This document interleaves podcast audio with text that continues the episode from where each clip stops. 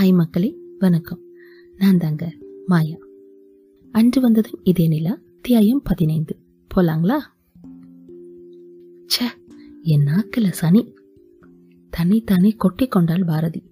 ஏதோ ஒரு வண்டி கோவிலுக்கு மிக அருகாமையில் வந்து நின்ற சத்தம் கேட்டதும் பாரதிக்கு மீண்டும் பயம் பற்றி கொண்டது. மணிமாறன் மெதுவா எட்டி பாருங்க. பாரதி சொல்லவும் ம் என்றபடி ஒற்றை கையில் பலம் கொடுத்து மெதுவாய் தலை நீட்டி எட்டி பார்த்தான் மணிமாறன். நாம் புலிக்கோயில் பார்த்தது போல ஒரு ஊர்தி வந்திருக்கிறது என்றான் மணிமாறன். போச்சு போச்சு போலீஸ் தான். கையை உதறிக்கொண்டாள் பாரதி. அப்புறம் இன்னொரு ஊர்தியும் வந்து நிற்கிறது. இதுவும் அதை போலவே இருக்கிறது மணிமாறன் தொடர்ந்து ரன்னிங் கமெண்ட்ரி கொடுத்தான். எக்ஸ்ட்ரா ஃபோர்ஸ் ஐயோ மாட்டணும். மவனே இன்னைக்கு ஆப்பு தான் நமக்கு சிரித்தான் உதயன்.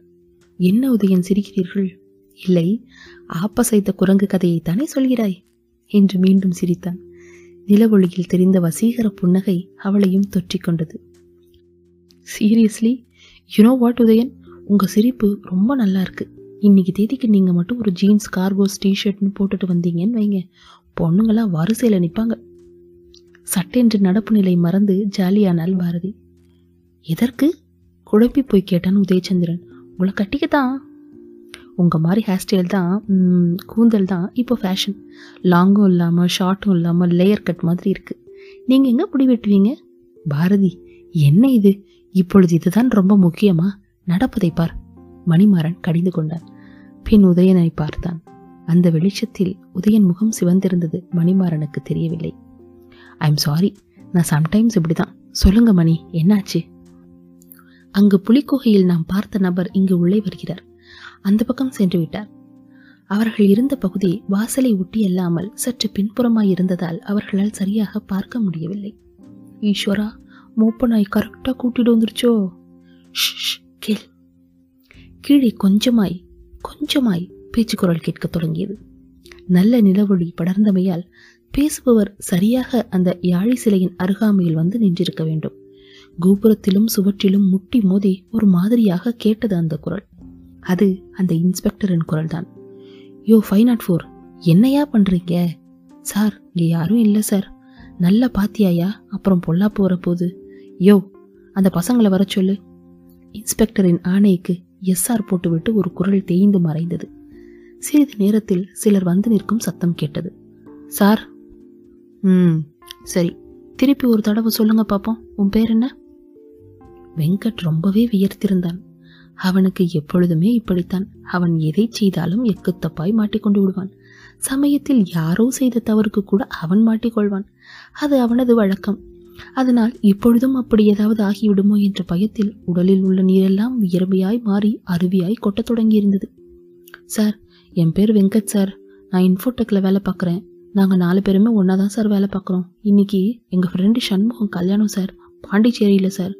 அதுக்காக போயிட்டு இப்போ தான் ரிட்டர்ன் ஆகிட்டு இருந்தோம் இந்த கோவில்கிட்ட மெயின் ரோட்டில் வரும்போது யூரியன் பாஸ் பண்ணுறதுக்காக வண்டியை நிறுத்தி இறங்கினோம் சார் எல்லாரும் திரும்பி ஏறும்போது இங்கே உள்ளே எங்கேயோ ஷூட் பண்ணுற சத்தம் கேட்டது சார் ஒரு ரெண்டு தடவை சார் ஆனால் கூடவே யாரோ கத்துற சவுண்டு ஜஸ்ட் ஒரு அஞ்சு செகண்ட் தான் சார் இருக்கும். அவ்வளோதான் எங்களுக்கு திக்குன்னு ஆயிடுச்சு. உடனே கிளம்பிட்டோம். வழியில் செக் போஸ்ட்டில் இந்த தீவிரவாதிங்க பற்றி சப் இன்ஸ்பெக்டர் சொன்னதும் தான் நாங்கள் இதை பற்றி அவர்கிட்ட சொன்னோம் சார் மென்று மிடர் விழுங்கி முடித்தான் வெங்கட். அதுவரை அவனது அருகில் முட்டையை அடைகாக்கும் கோழி போல பம்பிக் கொண்டு நின்றனர் பாண்டியும் சரவணனும் ஜெயந்தும். பொதுவாக அவர்கள் கூட்டணியில் வெங்கட் தான் தீனி. அவனை பொங்கல் வைத்து படையல் போடுவதில் மிச்சமுள்ள மூன்று பேருக்கும் பேரின்பம். அதில் வெங்கட்டுக்கும் ஆட்சேபனை இருந்ததில்லை. இன்று அதற்கு நேரெதிராய் வெங்கட் பவர் எடுத்துக்கொண்டு பதில் சொல்லிக் கொண்டிருக்க காக்கி சட்டையையும் லத்தியையும் பார்த்தே கிளியில் கால்கள் சிவராக நின்று கொண்டிருந்தனர் மற்றவர். ஜெயந்துக்கு முதலில் இருந்தே இதில் இஷ்டமில்லை. வேண்டாம் வேண்டாம் என்று சொல்லிக் கொண்டிருந்தான். சரவணனும் வெங்கட்டும் தான் செக் போஸ்ட் போலீசிடம் சொல்லிவிடலாம் என்று முடிவு செய்தனர். அவர்கள் என்ன முடிவு செய்வது? செக் போஸ்டில் போலீஸ் ஏட்டு தீவிரவாதிகளை பற்றி சொன்னதும் இவர்கள் ஒருவர் மாற்றி ஒருவர் பேந்து பேந்து விழித்துக் கொண்டதை வைத்து போலீஸ்காரரே கேட்டுவிட்டார் என்ன என்று. இவர்கள் எதுவும் சொல்லாமல் வந்திருந்தால் தான் சந்தேகமே வந்திருக்கும்.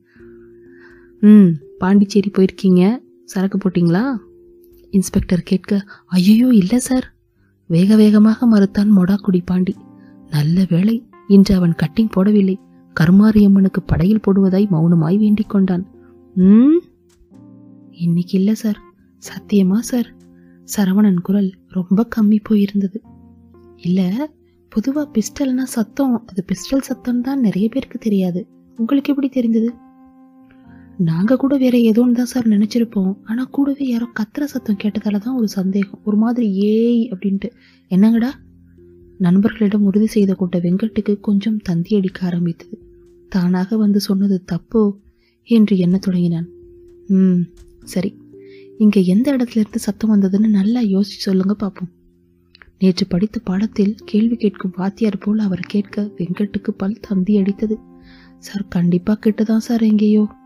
கொஞ்ச நேரம் அவர்களை பார்வையால் மௌனமாய் அலசி எடுக்க பயல்கள் நால்வரும் வெலவெலத்து போனார்கள்.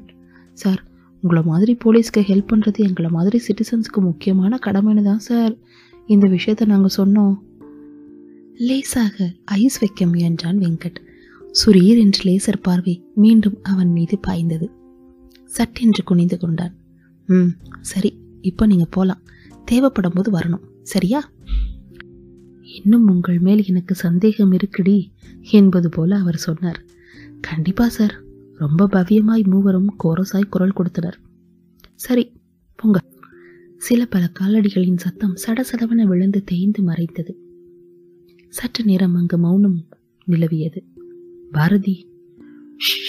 கவனியுங்கள். அவள் கவனம் முழுவதும் கீழே இருந்தது. அட்ராட்ரா நாக்கு முக்க பாட்டு திடீரென்று அலறியது. Inspector முத்துராஜின் cellphone. Sir yes sir. Inspector Muthuraj தான் சார் பேசுகிறேன் சொல்லுங்கள் சார். சார் அந்த பசங்க கொடுத்த இன்ஃபர்மேஷன் வச்சு இப்போ சவுக்கு தொப்பில் ஆள் போட்டு தேடிட்டு இருக்கோம் சார். பக்கத்தில் ஒரு கோவிலில் ஒரு ரவுண்டு நானே பார்த்துட்ருக்கேன் சார். ஆமாம் சார் மூப்பநாய்க்கு இன்ஃபர்மேஷன் அனுப்பியாச்சு சார். வந்துட்டே இருக்கோம் சார். நீங்கள் வர்ற அவசியம் இருந்தால் கண்டிப்பாக சொல்கிறேன் சார். Okay sir. ஏன் சார் உடனே கூப்பிடுறேன் சார்? Okay sir. பாரதி மௌனமாய் அலறினாள். ஐயோ இதான் கூண்டோட கைலாசமா? மூப்பனா இனிமேதான் வரவே போதா? கீழே கேட்க வாய்ப்பிருக்கிறது பேசாதே என்பது போல சைகை செய்தான் மணிமாறன். வேகமாக தலையாட்டியவள் வாயை மூடிக்கொண்டாள். முத்துராஜும் மௌனமாய்தான் இருந்தார்.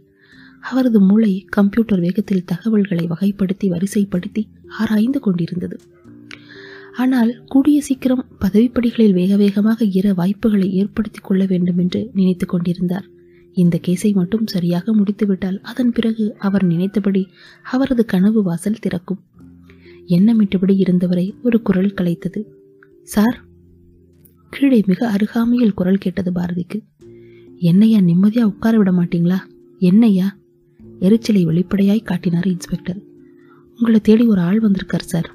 யார் யாது அதான் சார் அந்த புலிகுகையில் இருந்த ஹோண்டா சிட்டி மூச்சை அடைத்தது பாரதிக்கு. அந்த ஆள் வந்திருக்கார் சார். நீங்கள் தான் ஃபோனில் பேசுனீங்கன்னு சொன்னார் சார். ம் ஆமாம் ஆனால் இந்நேரத்துக்கு இங்கே என்ன பண்ணுறான் அந்த ஆள்? சரி வர சொல்லு. இன்ஸ்பெக்டர் வசதியாய் அந்த தூண் படிக்கல்லில் அமர்ந்து கொண்டார். ஷூ காலோடு தான் வந்திருக்க வேண்டும். சத்தம் அப்படித்தான் கேட்டது. என்ன மரியாதை? ம் வாங்க சார். பாரதிக்கு உள்ளே குளிர் பரவியது. யாராயிருக்கும்? எட்டி பார்க்கவும் பயமாயிருந்தது. நெஞ்சு படபடவென அடித்துக் கொண்டது. கீழே இன்ஸ்பெக்டருக்கு பதில் சொன்ன குரல் கேட்டு அதிர்ந்து போனாள் பாரதி. இவனா? அன்று வந்தது மீதே நிலா. அத்தியாயம் பதினைந்து. நிறைவுற்றது. மீண்டும் அடுத்த அத்தியாயத்தில் சந்திக்கிறேன்.